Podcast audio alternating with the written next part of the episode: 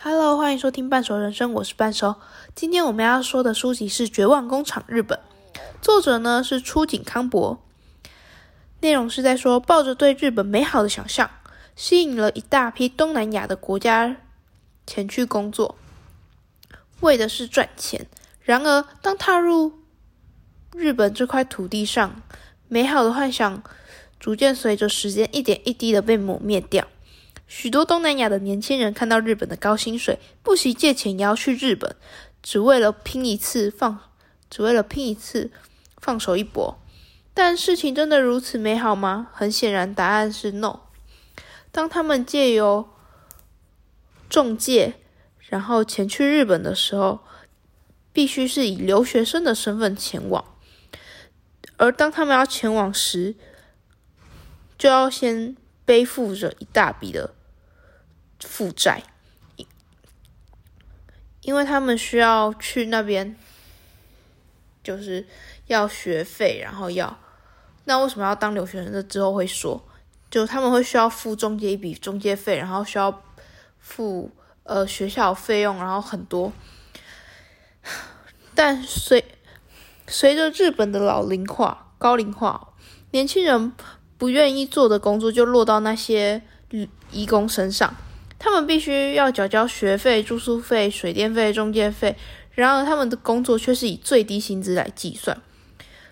别说一个月，日本人的平均薪资都达不到了，甚至只能赚到个十几万日币。被扣除刚刚所提到的费用，加加减减下来，剩下不到十万日币。别说赚钱给家乡了，连当初为了要来日本而跟家乡的人所借的钱都还不起。甚至连学费可能连下一下一年的学费可能都没办法存，为什么会陷入这种困境呢？这要来说日本政府的政策，因为日本呢普遍不希望义工进入任命啦。然而日本的高龄化又日益严重，某些工作需要以劳力，但是年轻人又不肯做，只好交给东南亚那些以留学生名义的日本人啊，以留学生名义在日本的。东南亚年轻人工员工，但是政府有限定，留学生一周不可以工作超过二十八个小时。这政策呢，完全忽略掉那些家境并非充裕的人，靠打工维持生活的人。若是不打工，那些零杂的费用怎么办？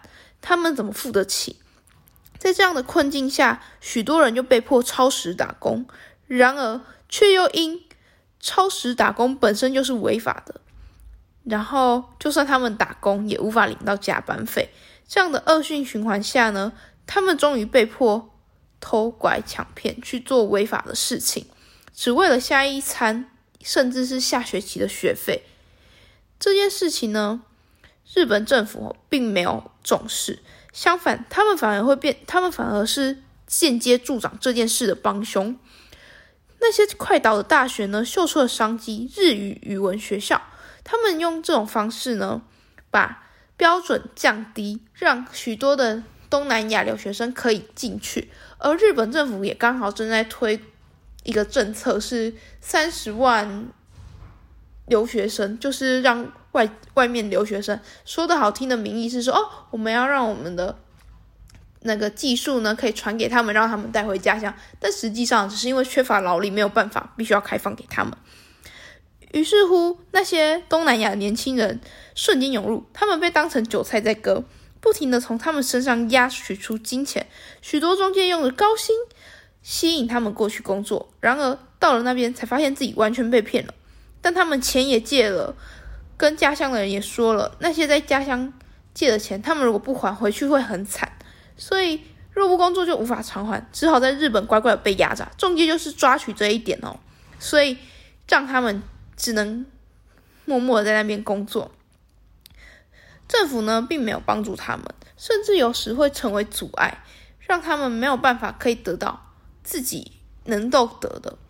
嗯，之前有说日本就是日本人呐，就是如果要雇佣，就是呃日本的企业如果要雇佣外国人的话，就是你要跟日本人薪水一样，或是比他更高。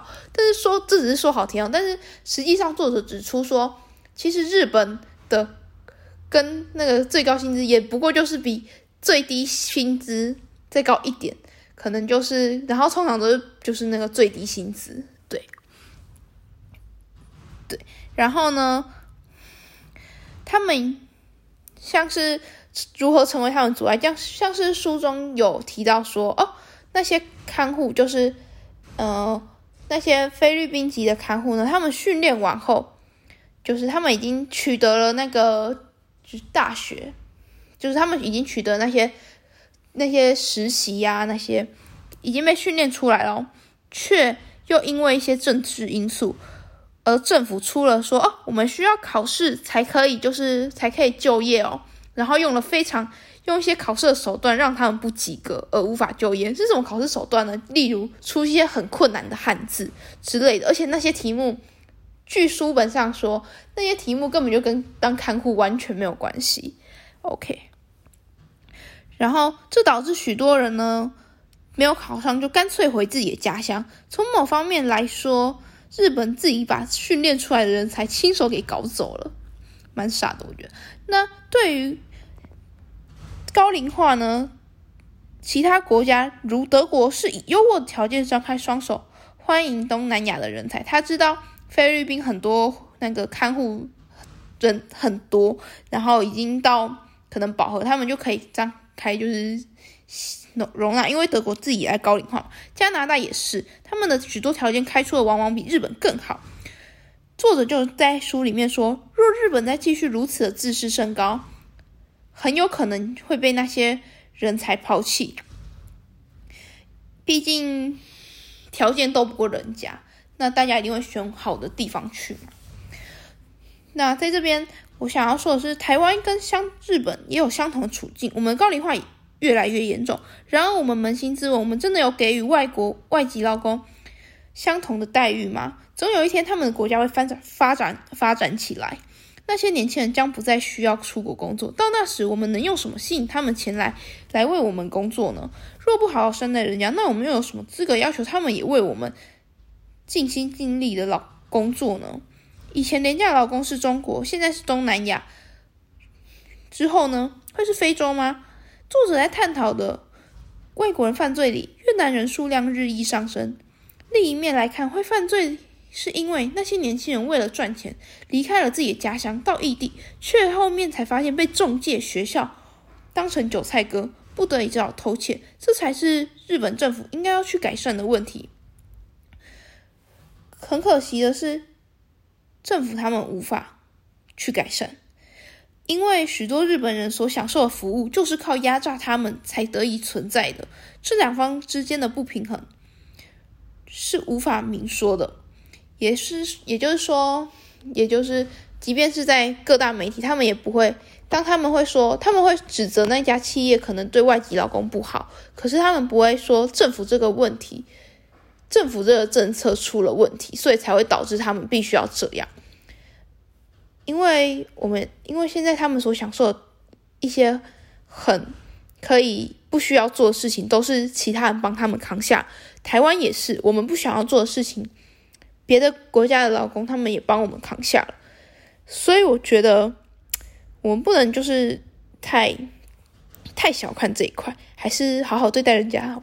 OK。作者呢，只能为此感到无奈，我也觉得很无奈。OK，以上就是这次的读书心得，我很认真写出来了啊。最近呢，应该会看更多书，所以可能会发布的比较晚。